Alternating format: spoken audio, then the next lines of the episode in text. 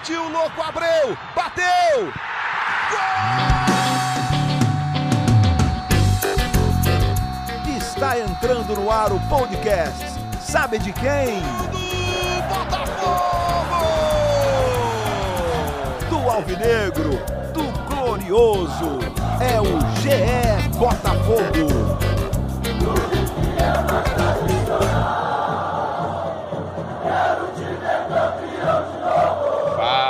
Torcedor alvinegro, tá começando o episódio 102 do podcast GE Botafogo. Eu sou o Luciano Melo, de volta de curtas férias, depois do primeiro clássico da temporada, empate com o Vasco por 1 a 1 em São Januário.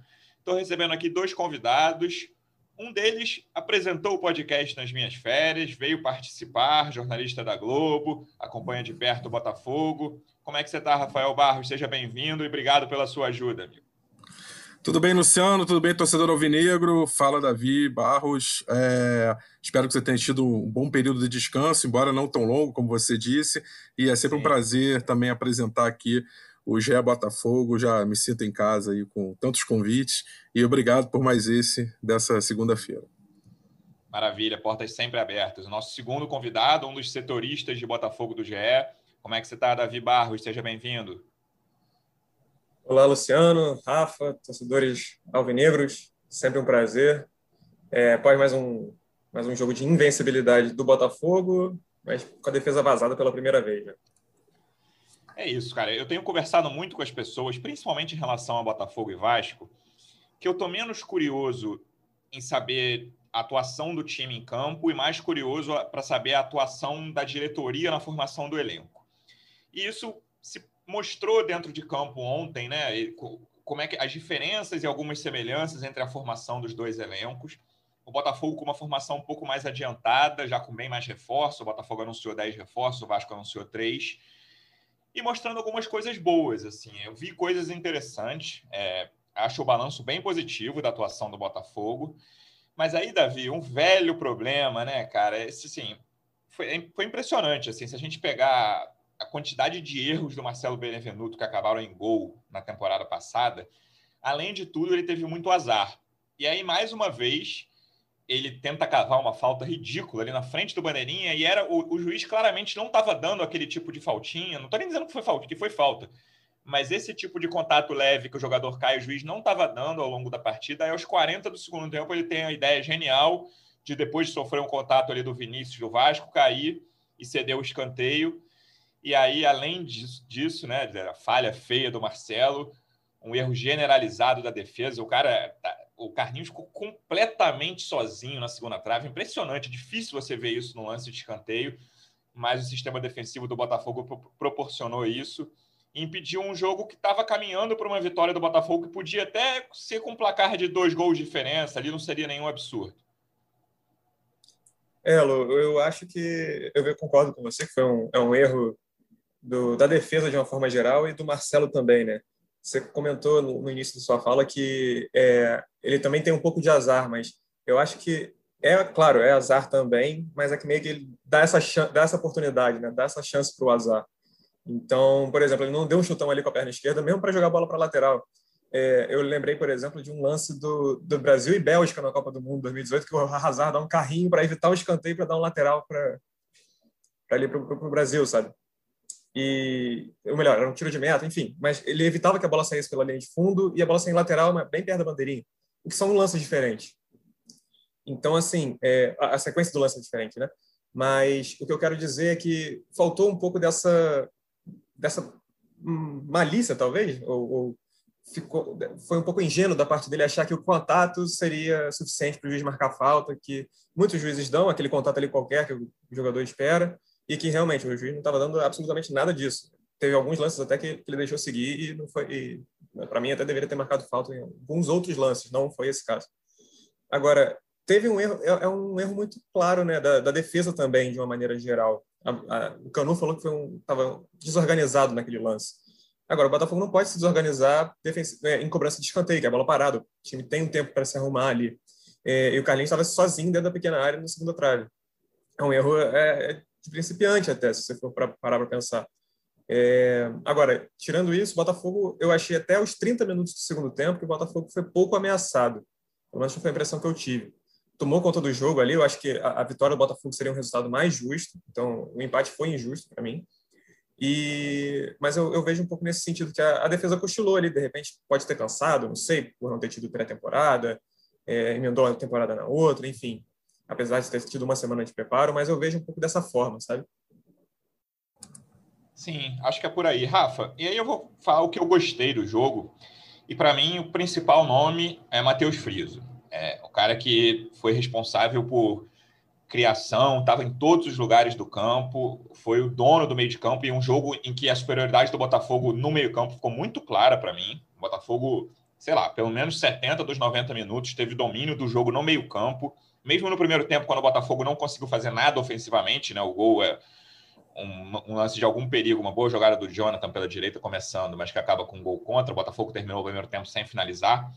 Mas já era um time que controlava o meio-campo. Assim, o Vasco chegou a ter duas chances, mas o domínio, não vou nem dizer domínio de posse, mas o controle de meio-campo era do Botafogo. E acho que o Friso, que foi o primeiro jogo titular, né? Se eu não me engano, fez dois jogos como reserva.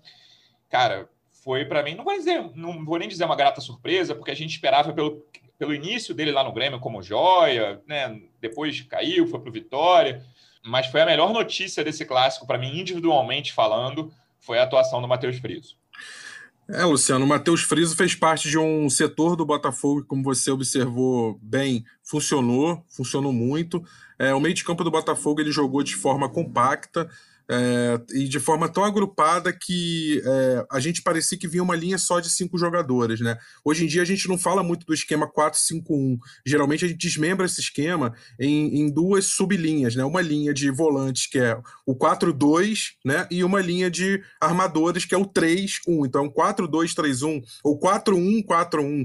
É, o Botafogo no primeiro tempo ele jogou atrás da linha da bola se defendendo, é, o que a gente chama de jogo reativo ou de linha baixa, e ele jogou com uma linha de cinco que você percebia a linha de cinco inteira, que é um esquema até mais antigo, que os times que jogavam mais retrancados ali na década de 90, anos 2000, era mais comum você ver. E o Botafogo não é que ele tenha jogado recuado, retrancado para aceitar a pressão do Vasco. Ele tinha uma proposta de sair no contra-ataque. E essa proposta ela só deu certo porque é, dois jogadores especialmente fizeram uma partida muito boa, muito ativa, é, de combate de distribuição. Primeiro o Rickson, né, como segundo volante, ali ao lado do Zé Wellison, e principalmente o Matheus Friso é, jogando ora como um falso terceiro volante, ora como armador, e também como um, um, jogador pela ponta, afinal é assim que sai o gol do Botafogo no cruzamento dele depois do passe do Varley, que é desviado pelo Zeca e sai o gol contra. Mas o, vale lembrar que o Matheus Babi estava na jogada também, então foi uma jogada construída. É, o primeiro tempo do Botafogo, então, é um primeiro tempo reativo, ele joga atrás da linha da bola, se vale de um lance fortuito, mas também uma jogada construída, e até os 20, você falou em mais ou menos 70 minutos de domínio do meio campo do Botafogo, eu concordo, porque até os 20, 25, até aquele pedido de tempo técnico, né, normal, né, que tem, que tem no Campeonato Carioca, é, no segundo tempo o Botafogo dominou as ações, aí ele mudou a estratégia. Ele começou o segundo tempo até os 20, 25, com a marcação alta, com pressão pós-perda, foi uma tática que a gente viu do Botafogo, por exemplo, contra o Resende, contra o Motoclube, alguns jogos, e a gente tinha essa dúvida se contra um time mais estruturado, um time é, do nível mais próximo ao dele, ele ia manter o ritmo para fazer esse tipo de marcação. E a resposta veio exatamente ali por volta dos 20, 25. O Botafogo não aproveitou essa pressão é, pós-perda, essa marcação alta, essa pressão que ele fez em cima do Vasco no início do segundo tempo, não ampliou o placar, em grande parte, depois você vai entrar nisso com certeza, por uma defesa maravilhosa do Lucão, numa cabeçada do Matheus Babi, mas aí o Botafogo cansa, é aí que eu quero chegar de novo na, na tua pergunta do meio campo, porque tanto o Rickson quanto o Matheus Friso cansam e saem do time. E essa saída, a meu ver, é o que vira a chave, é o que muda o panorama do jogo, é o que traz o Vasco de novo para a partida. E, claro, o gol sai numa falha, como você, Davi, observaram muito bem, do, do, do Benevenuto, né? Poderia ter jogado a bola para lateral, mas essa falha só acontece porque o Vasco começa a pressionar o Botafogo. Então, assim, Matheus Friso, grande nome da partida, é, destaca o Rickson também, e o Botafogo com com linhas compactas, com jogo reativo, com situações táticas de jogo muito legais. Então, aos pouquinhos, a gente vai vendo um, um time com padrão, isso é muito legal.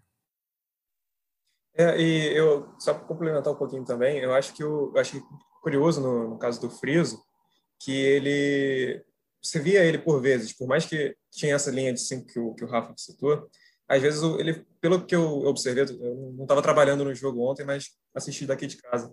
É, ele, por vezes, eu tive a impressão de que ele estava mais na frente, mais ou menos na mesma função que o, que o Bruno Nazário fazia na hora de marcação, que era meio que um segundo atacante ali para pressionar a defesa, do, meio que do lado do Babi.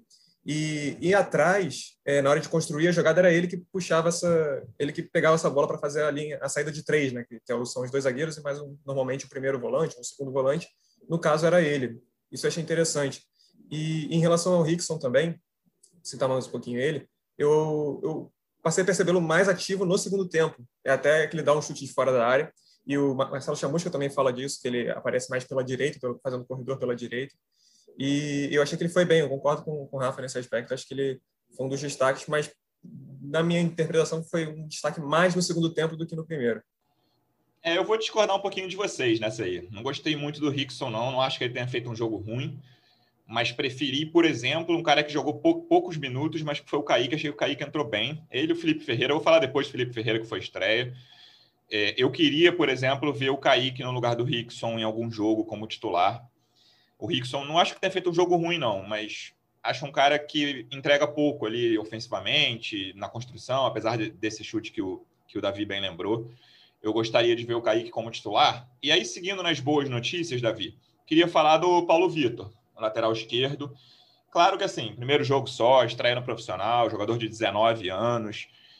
Mas o que eu vi ontem, lembrando que a gente está gravando isso aqui na segunda, início da tarde, o que eu vi ontem mostrou um jogador que eu no qual eu tendo a confiar mais do que o Hugo, por exemplo. Era o garoto que estava jogando ali na lateral esquerda, um garoto que até agora, para mim, não mostrou que veio no profissional. Não estou queimando o jogador, claro, ainda mais jogador tão novo. Pode se firmar, temos tantos exemplos de jogadores que demoraram a se firmar no profissional vindos da base e depois brilharam mas acho o Hugo muito cru ainda. E o Paulo Vitor, num jogo difícil, cara, né? O, tinha, o Vasco tinha tudo para atacar muito por ali. O Gabriel Peck vinha de bons jogos e não fez absolutamente nada. É, não, não foi brilhante o Paulo Vitor? Não foi, mas eu gostei da estreia dele. Também, também gostei. Achei que ele foi seguro, né? É, parecia um jogador ali que tá, já atua pelo Botafogo há um bom tempo já, né? A impressão que dava é essa. É, sim, ele parece um pouco mais é, pronto, digamos assim, do que o Hugo. Mas é, é, a gente teve pouca oportunidade de, de ver o Hugo em campo, não, teve tanta chance.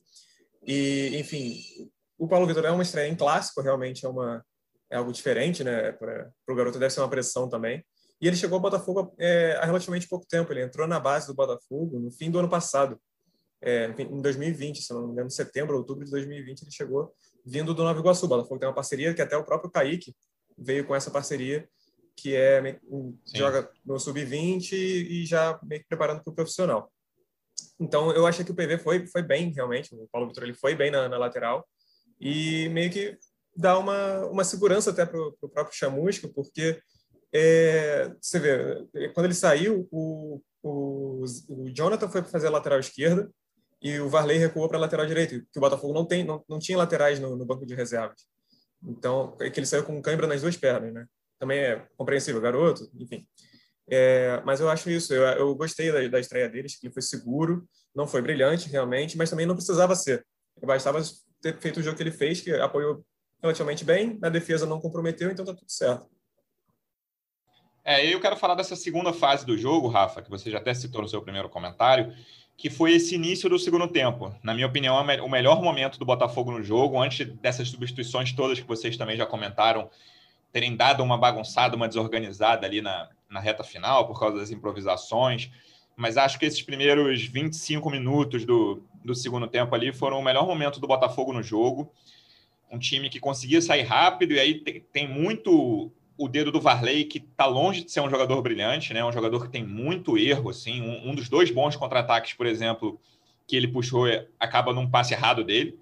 O outro ele dá para o Babi, que chuta raspando, um chute perigoso do Babi é, essa opção de velocidade nesse tipo de jogo é importante, principalmente quando você está em vantagem.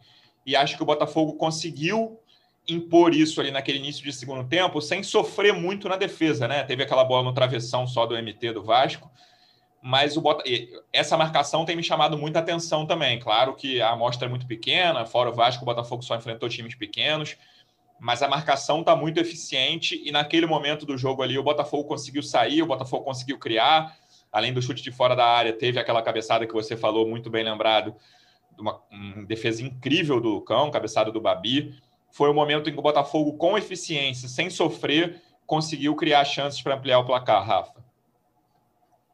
Verdade, Luciano. E aí, uma, uma, alteração de postura. É muito interessante você perceber como é que um bom técnico ele consegue mexer no time sem trocar peça. Ele, com uma conversa de vestiário, ele trocou esse esquema 4-5-1 reativo por um esquema é, 4-3-3. Ele pegou o Varley, adiantou para a linha ofensiva, e do outro lado, ele adiantou também, ora o Matheus Friis, ora o Marcinho, ele se, ele se revezando, e, e, e, o outro na linha de trás ali armando. Então, com isso, o Botafogo não só adiantou, criou mais chances, mas ele também é, criou uma estratégia de pressão pós-perda. E aí, aquela velha frase né, do, do futebol, que a melhor defesa é o ataque, isso ficou provado. O Botafogo perdia a bola pressionava para não precisar fazer a recomposição toda, é, roubava a bola por uma saída falha do Vasco também, pelas limitações técnicas, e criava as oportunidades. As melhores oportunidades do Botafogo foram criadas nesse momento do jogo, e o futebol tem é, essa coisa de ser ingrato às vezes, né? É, um lance poderia ter mudado o jogo. O, o gol que o Matheus Babi perdeu me lembrou muito o gol que ele fez na Copa do Brasil contra o mesmo Vasco, no Engenhão, num cruzamento em que ele cabeceia um pouco mais a queima-roupa e o Fernando Isso. Miguel espalma e a bola entra. Só que dessa vez, uma cabeçada perfeita. O Lucão, cara, faz uma defesa de cinema. Assim, a cabeçada foi até melhor nesse jogo. Foi até melhor, foi até melhor, foi mais no ângulo. E o Lucão faz a defesa sensacional. E esse lance poderia ter mudado a partida. Como outros lances poderiam ter mudado a partida. E aí a gente vai entrar numa questão que você já falou do Marcelo Benevenuto, e eu vou aplicar também para o Varley, para o próprio Babi, para o Enio que é concentração. Você tem que jogar focado, concentrado 100% do tempo. Você não pode perder concentração, você não pode perder oportunidade. O Botafogo teve várias oportunidades no segundo tempo de matar o jogo e não o fez. E aí, quando estourou lá atrás, na jogada errada do Benevenuto, na falha de posicionamento e marcação, aconteceu o que aconteceu e veio o gol de empate. Mas é, fica, fica isso assim de 20 minutos muito bem jogados no início do segundo tempo e, e uma luz aí porque para algo que o Botafogo pode pode, é, com um elenco mais bem condicionado fisicamente, mais preparado numa temporada já mais ativa e não no início de temporada, que é normal os jogadores sentirem, né? Cãibra, é, é, a questão até de posicionamento, de entrosamento, mas no segundo momento da temporada, o Botafogo poder ficar mais tempo com essa intensidade, com essa pegada de, de marcação adiantada e, e, e pressão pós-perda lá na frente. E aí, Davi, a gente entra nessa reta final das substituições, e aí muito por cansaço, por lesão, né? Não foi culpa do Chamusca, na minha opinião, que o Botafogo termina o jogo com o Varley na lateral direita, com o Jonathan na lateral esquerda, com o Benevenuto de volante. É um time que, ainda que não tenha sofrido muito, né? Até o, o gol que a gente já comentou aqui, e depois o Vasco teve mais uma chance que a bola cruzada o Vinícius não alcançou só. Já, foi, já era um time que não tinha essa imposição tanto física quanto de conseguir chegar no ataque, né? Quando, quando tomava a bola, como o Rafa citou agora, é, os, os, minutos finais, e aí eu acho que tem muito a ver com questão física e de lesão, né? Não foram do mesmo nível que o início do segundo tempo. E aí o Botafogo teve dificuldade, ainda conseguiu criar chance, o Enio perdeu uma chance, né? Que era é um defeito de finalização, né? Ele chega praticamente na cara do Lucão, tudo bem que tinha o zagueiro ali perto, mas chuta muito mal o Botafogo não tem a mesma imposição depois de tantas mudanças e tantas improvisações assim. Sim, exatamente. O, o torcedor que às vezes gosta de acompanhar a coletiva, ver essas coisas assim, por exemplo, pode lembrar que o Paulo Tuori falava disso logo quando a pandemia, quando o futebol retomou, com as cinco substituições e tudo mais. O, o, eu lembro até que o Autori comentou isso por causa do treinador do Flamengo na época, que era o, o Domi, que o Domi tinha falado que não gostava de fazer cinco substituições porque isso descaracterizava o time. E o Autuori bateu nessa tecla bastante também, falando exatamente isso. É, às vezes eu não faço as cinco substituições porque descaracteriza completamente o time que eu tenho. É, e num elenco curto, como é o elenco do Botafogo, eu acho que foi exatamente isso que aconteceu no, no fim do jogo. É, o, o, Rafa tinha falado da, que, da questão da pressão pós-perda, que é um, uma, uma coisa frequente no, no trabalho do Chamusca, o trabalho do Chamusca, o, o Chamusca ele falou até isso, né? se não me engano, na apresentação, na primeira coletiva dele, ele falou que precisava, o Botafogo precisava melhorar a questão da pressão pós-perda precisava muitas vezes, é, o Botafogo fazia isso muitas vezes, que era começar o ataque de um lado e terminar no mesmo lado, então tinha que mudar isso, tinha que começar de um lado e terminar do outro, porque você pega a defesa um pouco mais desguarnecida, um pouco mais desmontada. E isso aconteceu até no lance que o Varley finalizou, se eu não me engano. É, você lembrou, por exemplo, a questão do o, o lance do Enio. Para mim, faltou um, um, segundo drible ali, quando ele puxa a, perna pra, a bola para a perna esquerda, faltou ele puxar a bola para a direita. É a tranquilidade na frente do goleiro, né, cara? Não Exatamente. só a finalização em si. Exatamente é toda uma questão de, de, frieza ali mesmo, né? Que é, é garoto, é compreensível ficar nervoso. É, então, assim, eu vejo isso como um pouco da, dessa questão que você falou de o time cansou, eu acho, e o time estava desmontado, meio desorganizado, porque não é o início de um trabalho também. O Marcelo Chamusco não tem nem um mês de Botafogo. É, temporada atual começou agora em março, né? É, fim de fevereiro, início de março. Então, assim, é pouco tempo de fato. O Marcelo tem uma semana para trabalhar, de novo, falando disso, mas eu acho que é importante a gente citar. Porque essa uma semana dá para trabalhar algumas coisas, mas não é ainda, obviamente, o, o time dos sonhos. O Botafogo, eu acho que se tiver, se tiver algum momento que o Botafogo vai estar pronto, seria só a partir do Campeonato Brasileiro, realmente. Ah, essa coisa do pronto, e a gente já comentou aqui em outros episódios, até antes das minhas férias. Acho que o torcedor alvinegro não pode ter pressa, cara. O que importa para o Botafogo esse ano é estar entre os quatro da Série B então o Botafogo tem que ter um time montado em bom estado físico e com sistema conhecido pelos jogadores no fim de maio. Ah, é, é legal se passar na vai semifinais do Carioca, quem sabe ganhar um título. É importante passar as primeiras fases da Copa do Brasil, sem nenhuma dúvida. Mas o que interessa é a partir do fim de maio, cara. Falta 25 de maio, se eu não me engano, que começa a Série B. Então, assim, a torcida precisa ter paciência mais do que nunca nessa temporada. Não quer dizer nada, assim. Quer dizer, dar alguns sinais indicativos de quem pode ir bem, quem pode ir mal, quem funciona, quem não funciona. Mas fora isso, é pensar no fim de maio. E aí, Rafa, eu quero falar um pouco do setor ofensivo. Eu já citei o Varley, um jogador de velocidade, mas com defeitos técnicos. E aí, os outros dois que foram titulares ontem nesse setor, o Marcinho e o Babi. Eu acho que o Babi pode ser o centroavante titular da Série B. É um jogador que tem qualidades, é um jogador que precisa melhorar várias questões ainda. O Marcinho dos reforços foi, acho que é quem eu menos gostei dos que já jogaram, né? Claro, e, e ainda estou falando de uma amostra muito pequena. Não me parece ser um cara para ser titular do Botafogo ainda. Posso queimar a língua ali na frente que, que você achou da atuação desses dois contra o Vasco? E pensando daqui para frente, o Babi é um cara que você vê como titular, o Marcinho, o que, que, que você vê desses dois jogadores? E o próprio Varley também. É, eu vi, eu vi muito mais o Matheus Friso, por exemplo, fazendo o que o Marcinho deveria ter feito, é ocupando espaço, criando jogada, fazendo a coisa acontecer, é, se desdobrando em campo e não por acaso saindo cansado. É, em relação ao Matheus Babi, é um jogador que eu gosto muito, um jogador que é ainda muito irregular, ele tem partidas que ele tem queda de desempenho, mas um jogador que acho que tem sim recurso técnico, tem capacidade para desenvolver, e o que não exclui o que o próprio Davi, Manu, a gente nos últimos podcasts vem falando. O Botafogo precisa é, em termos de elenco, reforçar essas duas posições. Perdeu é, jogadores importantes aí, é, e não só de qualidade, mas em quantidade, né? A gente falou agora aí do, das substituições improvisadas pela falta de quantidade de jogador no banco, e desde que o Nazário foi embora, o Botafogo só tem uma opção agora, ali duas, o Cezinha e e, e o Marcinho para fazer armação. É, e na própria, nessa própria posição também é, do Babi ali na frente, tem o Rafael Navarro, mas falta falta mais gente ali. O Matheus Nascimento é muito jovem, falta gente para é, de estofo ali para poder carregar a Série B. É uma temporada, a temporada é longa, a Série B são 38 rodadas, é, é um calendário que está um pouquinho mais compacto ainda, afetado pela Covid. A gente não sabe como é que vai ser a, até chegar na Série B. A gente quer que comece ali por um lado, final de maio, mas pode ser que os desdobramentos da Covid atrasem um pouco. Então, assim, pode ser que o calendário seja afetado de novo.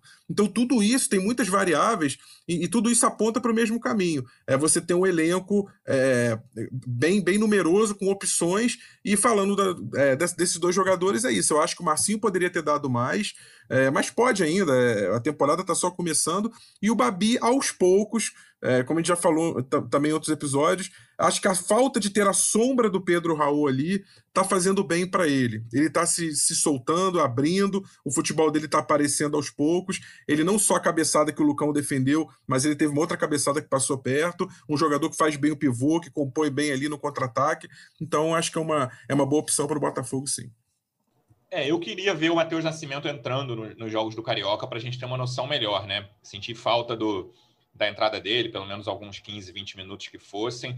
É uma opção para a Série B. Não consigo cravar que vai ser titular na Série B ainda, pela idade, como o Rafa falou. Mas acho que está na hora de botar o garoto para jogar 20 minutos, ser titular em é. dois jogos que sejam. O Botafogo tem uma joia, o Botafogo tem uma temporada muito complicada pela frente e acho que a hora de testar é agora. Como eu falei, tem que chegar no, no fim de maio mais ou menos pronto. Então vamos testar, bota o garoto de titular, não vejo problema nisso não. O Marcinho, o lance que mais me chamou a atenção foi uma furada bizarra dele. É, como é que está esse uso do Matheus Nascimento, Davi? O Chamusca fala sobre isso, quando ele é questionado, o que, que ele diz sobre o garoto? É, o, o Matheus Nascimento ele está com a camisa 9, né? Eu achei isso curioso. Né? Botafogo tem, tem, mas não tem uma numeração fixa, assim, não tem nada. É, saiu um comunicado do Botafogo dizendo a numeração desse ano vai ser, o Carioca vai ser essa. Não teve isso. Mas a gente consegue reparar que o Matheus Nascimento leva a camisa 9, tem estado no banco de reservas, e aí eu acho que é mais opção do Chamusca mesmo, de ter o Babi ali, já que tem o Babi ali, vamos colocar é, deixa o Matheus Nascimento no banco e eu achei até, eu concordo com você, Lu. Eu acho que o Matheus Nascimento é o para ele, ele entrar assim para ficar 20 minutos, pegar um pouquinho de, de, de campo mesmo, de um pouquinho mais de, de campo, de, de, tempo de jogo. É, eu acho que a, a, a, hora é essa realmente. Ah, ou então o jogo que já esteja vencido ali, bota no, no, com 20 minutos de segundo tempo, enfim. Mas eu vejo mais com essa com essa com, com, essa mesma opinião que você tem. É, o Marcelo Chamusca não fala muito disso. É, é, ele não, nas coletivas ele não, não parece ser, que, que, vem sendo perguntado sobre o Matheus Nascimento especificamente, porque o ataque do Botafogo não tem dado muitos problemas, né? Então a gente é, tende a perguntar para o treinador, ah, o que, que, ele achou que deu errado, ou então as nossas percepções também a gente pergunta por que, que não fez isso, não fez aquilo. Mas é, do Matheus Nascimento especificamente ele não fala muito. É, eu achei, por exemplo, que ele, deve, ele fosse colocar, em vez de colocar o Navarro, né, por volta dos 30 minutos do segundo tempo, se não me engano, né, no lugar do Matheus Babi. E, mas não, mas, enfim, é um. Aí acho que vai muito da cabeça dele, né? O, Matheus Nascimento, ele, quando entrou, se eu não me engano, contra o Boa Vista, ou, não, perdão, contra o Bangu, no 0 a 0 com o Bangu, ele atuou de ponta. Eu achei isso curioso, é, não é muita posição dele, né? Então, ficou parecia meio, é, meio deslocado mesmo, sabe? A impressão que me deu foi essa. E eu acho, eu sinto falta de ver o, Matheus Nascimento nessa vaga, nessa função de nove, que, que é o que o Matheus Babi faz. De repente, dá um descanso para o Babi na, no, no, jogo do próximo fim de semana, que agora vai ter o Flamengo, né? Mas de repente, no jogo do próximo fim de semana, dá um descanso para o Babi, é, bota o Matheus Nascimento ali na função de nove, que acho que pode ser interessante, e ver como é que, como é que sai. É, acho que é interessante. E aí quero entrar na, no assunto reforços, Rafa. O Botafogo já apresentou 10 jogadores, já anunciou 10 jogadores. O Ricardinho é o último deles. E tem um novo chegando por aí, um décimo primeiro, que é o Marco Antônio. Já gravou até vídeo com a camisa do Botafogo. E aí a gente pediu para o Rafael Santana, que é repórter do GE lá em Salvador, mandar um áudio para a gente sobre características, qualidades e defeitos dentro e fora de campo do Marco Antônio. Rafael, muito bem-vindo. Fala pra gente, como joga o Marco Antônio? Fala, meus amigos, Luciano, Davi, Rafael. É uma satisfação estar falando com vocês diretamente aqui da Bahia. Eu sou Rafael Santana, repórter do GE. Venho trazer algumas informações sobre o jogador Marco Antônio. O Marco, ele é um atacante que joga preferencialmente pelo lado esquerdo do campo mas também já foi utilizado muito centralizado no setor de meio campo, porque ele é um jogador habilidoso, ele tem uma boa batida na bola. O Marco Antônio ele tem um um contra um muito forte, né? Então os torcedores do Botafogo eles podem esperar esse jogador que tem essa, essa, essas características né, de criatividade. Porém, o Marco enfrenta alguns problemas dentro e fora de campo. Né? É, o técnico Roger Machado que hoje é treinador do Fluminense, né? Quando ele estava no Bahia, ele criticava muito, criticou muito, na verdade, né? O Marco Antônio. É, primeiro, porque em determinado momento o jogador ele apareceu um pouco acima do peso, né? E estava tendo dificuldade para retomar sua condição física ideal e aí ele levou um puxão de orelha publicamente do Roger Machado. Depois disso, ele entrou nos trilhos e conseguiu né, emagrecer, voltar à sua forma física Só que dentro de campo o Roger Machado criticava muito o Marco Antônio pelo fato, pelo, pelo, pela questão defensiva, né, na verdade. O Marco Antônio ele é um jogador que tem problemas em recompor. E hoje, para um jogador que joga pelos lados do campo, né, como o Marco gosta de jogar, isso é isso. Você está acabado, né? Se você é um ponta que não consegue voltar para ajudar na, na, no o seu sistema defensivo. Então o Roger pegava muito no pé dele por conta disso. Né? No ano passado, já sem o Roger Machado, o Marco Antônio foi muito pouco utilizado, mesmo com o Bahia naquele momento em que lutou contra o rebaixamento até praticamente o finalzinho ali do Campeonato Brasileiro. É, o Marco viu vários jogadores passarem na sua frente, né? porque é, o Bahia começou a utilizar, né, o Dado Cavalcante começou a utilizar jogadores da equipe de transição. Alisson, Fecim, utilizou Thiago, que era um menino do sub-20 todo mundo foi passando na frente do Marco Antônio que não tinha oportunidade. E recentemente o Dado criticou o Marco Antônio pela falta de intensidade. Então, assim, o que é que o torcedor do Botafogo pode esperar desse jogador? É um jogador de habilidade, de boa batida na bola, um contra um muito forte, é um jogador que não cria problema, né? De maneira nenhuma, um jogador de grupo. Porém, ele tem esses problemas de falta de intensidade que o jogo hoje pede, né? Um jogador que tem problemas para voltar para marcar, um jogador que é, em determinados momentos ele se desconcentra, né, se desconecta dentro de campo. E isso prejudicou muito o Marco Antônio na sua trajetória aqui, aqui na Bahia. É, ele era muito querido da, pela torcida porque ele surgiu bem arrebentando num clássico contra o Vitória. E ele se mostrava um atleta promissor. E aí sofreu com uma sequência de lesões, mas hoje em dia ele já não, não tem problema de lesões, ele é até um jogador mais forte fisicamente, só que ele peca por essa intensidade. Espero que tenha ajudado vocês aí a compreender esse novo jogador que está chegando aí para o Botafogo. Um abraço, galera. E aí, Rafa, um jogador de 23 anos, que claramente tem qualidades, mas precisa, por exemplo, se manter no peso ideal e precisa, por exemplo, voltar a marcar, né? Voltar para marcar, ajudar na defesa. Não me parece que caiba em 2021 um jogador que atue na ponta, por exemplo, apesar de o Rafael ter, ter, Rafael Santana ter citado que ele também pode jogar centralizado, mas joga mais pela ponta e vai precisar ajudar na defesa. Não tem como muito fugir. Acho que é uma aposta porque com 23 anos e talento, numa posição carente, que a gente acabou de comentar isso aqui, pode ajudar de alguma forma. Mas claramente ele precisa ser trabalhado pelo Chamusca.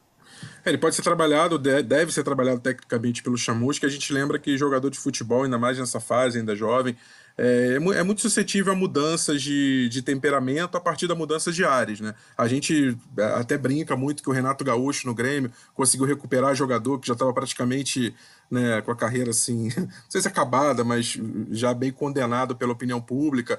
É, o próprio Botafogo, eu lembro que fez um pouco isso com o Rodrigo Pimpão lá em, em, em 15, 16, 17, né? Um jogador que já estava bem encostado e, no Botafogo ele conseguiu render bem na, na, nas primeiras temporadas. Então, assim, é bem comum no, no, futebol, né, em diversos clubes, isso acontecer. E a esperança do Botafogo é um pouco essa, quando traz o, o Marco Antônio, quando traz o, tra, quando traz o Ricardinho também, do Ceará, que é uma situação parecida, que um jogador de meio que estava um pouco encostado ali pelo Guto Ferreira e, e, e vem para o Botafogo. Então, às vezes, essa mudança de ares ela faz bem. E o desafio é um desafio interessante. Eu comentava isso, tem mais ou menos uns cinco podcasts, é, do peso, da tradição do Botafogo, é, da, da missão de tirar o clube da Série B para a Série A, como que isso pode fazer o jogador entrar no, no, na, na, memória do torcedor, na história do clube, como que isso pode motivar, às vezes, um jogador que, tá, que estava encostado no outro clube, mas que tem potencial técnico. Então, é, é sempre bem-vindo e, a gente espera sempre que o, com o bom trabalho do Chamusca, com essa motivação extra, é, o Marco Antônio também possa render bem, assim como outros jogadores que estão vindo para o elenco do Botafogo nessa temporada. Para completar também, é, de novo, mais uma vez, o, eu acho que o, o, Rafa citou o Ricardinho e o, o Chamusca disse que o Ricardinho vem para fazer a função que era mais ou menos a função do Bruno Nazário, né? Eu achei isso curioso, porque o Ricardinho ele jogava mais, ele era um camisa 8, se não me engano, usava a camisa 8 no, no Ceará e fazia mais essa função meio de um meio campista, de meio generalizado, né, digamos assim. Não era um meia de armação, mas também não era um primeiro volante, aquele cincão ali, o Zé Wellison da vida. O que eu quero dizer é que eu acho curioso que talvez o Ricardinho, não, não sei se ele vai se encaixar, eu espero que ele se encaixe, que, que dê certo, mas não sei se ele é o, é o jogador para isso. assim como, pelo visto, também não é o Marco Antônio. É, o Chamusca comentou na, na entrevista coletiva que o Botafogo estava perto de acertar com um extrema, né, que, que, eles falam, que é um ponta. E aí, pelo, pelo que o Rafael Santana comentou, eu, pode, talvez seja o Marco Antônio esse jogador. É, e uma outra coisa que me chamou a atenção foi que, né, também no comentário do Rafael Santana que o Roger Machado e o Dado Cavalcante é, criticavam o Marco Antônio nesse. É, não sei se publicamente, não sei se falaram isso em entrevista coletiva ou se isso daí é apuração interna, mas é, tinha essa crítica um pouco já meio definida sobre o Marco Antônio. Então, isso me preocupa um pouco, isso chama um pouco a atenção. Eu acho que é uma coisa para o Botafoguense ficar um pouco atento e torcer para que o Chamucha consiga é, fazer com que ele volte para marcar, é, colocar ele fisicamente é, nos trinques assim e vamos ver como é que vai ser essa chegada, né? Que ainda não foi anunciado, mas ele se, ele se anunciou. Bom demais. Teve isso, negócio de vídeo com camisa do Botafogo. Davi, e aí a gente tem 11 reforços já, contando o Marco Antônio. E na entrevista que vocês, setoristas, fizeram com o Freeland na semana passada, ótima entrevista que o, o GE publicou na sexta, ele falava em mais quatro ou cinco. Então, com o Marco Antônio, seriam mais três ou quatro. O que, que você pensa de posição para o Botafogo reforçar? Ele fala em três ou quatro ou cinco, e agora três ou quatro, até o início da Série B. Esse é o objetivo da diretoria, contratar, tirando o Marco Antônio, mais três ou quatro até o início da Série B. Para você, quais são as prioridades em termos de posição?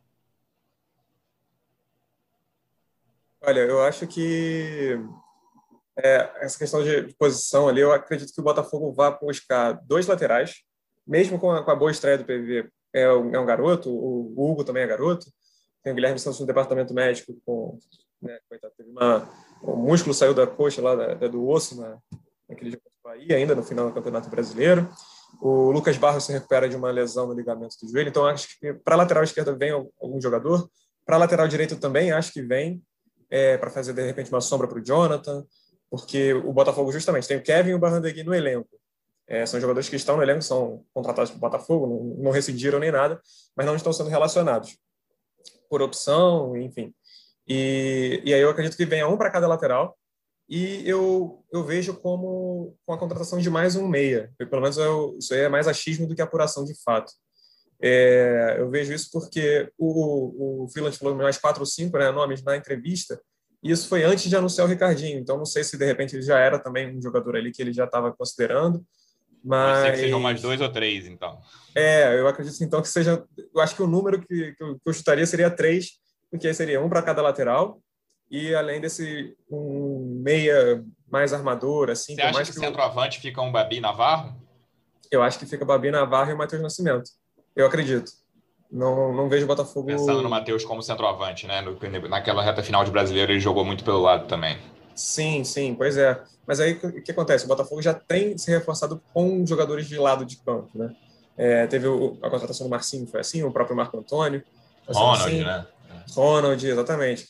Então, é, pra, na minha opinião, tem o Varley, que já está jogando, críticas é, à parte, mas é, eu vejo um pouco dessa forma, que o, o centroavante ele já, já estão definidos esses três, digamos assim, o Navarro, Babi e o, e o Matheus Nascimento.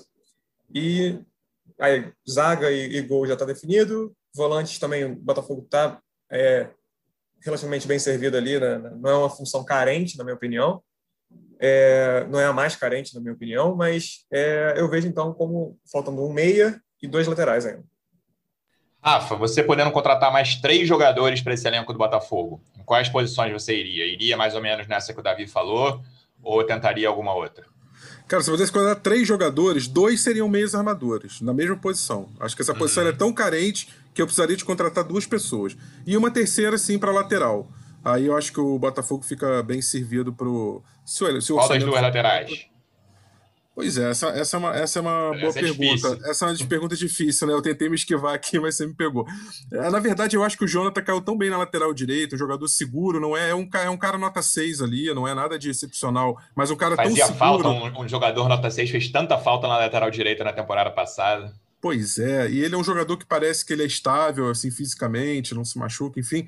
É, talvez ali para lateral esquerda, sim. A gente pudesse ter um, um, jogador a mais ali na esquerda para o Botafogo. E aí, ao longo da temporada, se acontecer acontecerem problemas, como aconteceram na última temporada, né? O Botafogo começou a perder jogador da lateral esquerda um atrás do outro, né? O Guilherme Santos machucado, aí negociou também o que foi pro Fluminense, o Danilo, Danilo Barcelos. Barcelos. Danilo Barcelos, enfim. É, e aí começou a perder jogador, ficou com o Vitor Luiz, e daqui a pouco o Vitor também já, não, já machucou. Então, assim, se acontecer alguma coisa desse tipo, aí pode se pensar, assim, na lateral direita ter um reforço. Mas a princípio, acho que o Jonathan tá bem ali e o Botafogo pode tentar um lateral esquerdo. A gente falou do PV ainda muito cru, né? Do, o, o Guilherme tá se machucando muito ainda, é um jogador instável fisicamente. O, é, o Hugo não entrou tão bem, já chegou, chegou até a, a jogar com, com o Souza improvisado ali. Então, eu botaria um lateral esquerdo e dois meias armadores. É, eu acho a lateral esquerda o maior drama hoje. Bom, vamos ver o que, que vem pela frente. Quarta-feira tem outro clássico contra o Flamengo, então a gente volta na quinta para falar desse jogo e de quem sabe possíveis contratações. Davi, obrigado mais uma vez pela presença. Até quinta, amigo. Valeu, Luciano. Bem-vindo de volta do chinelo. É Valeu. sempre um prazer. E é isso. Muito obrigado. Sempre se cuidem e até a próxima. Rafa, obrigado mais uma vez pela presença. Obrigado pela ajuda durante as férias. Até quinta, amigo. Valeu, Luciano. Bem-vindo de volta. Até quinta-feira. Esperamos que com uma boa notícia o Botafogo voltando ao G4 do Carioca. É isso. Torceremos por isso na quarta. Torcedor Alvinegro, muito obrigado pela audiência mais uma vez. Até quinta. Um abraço.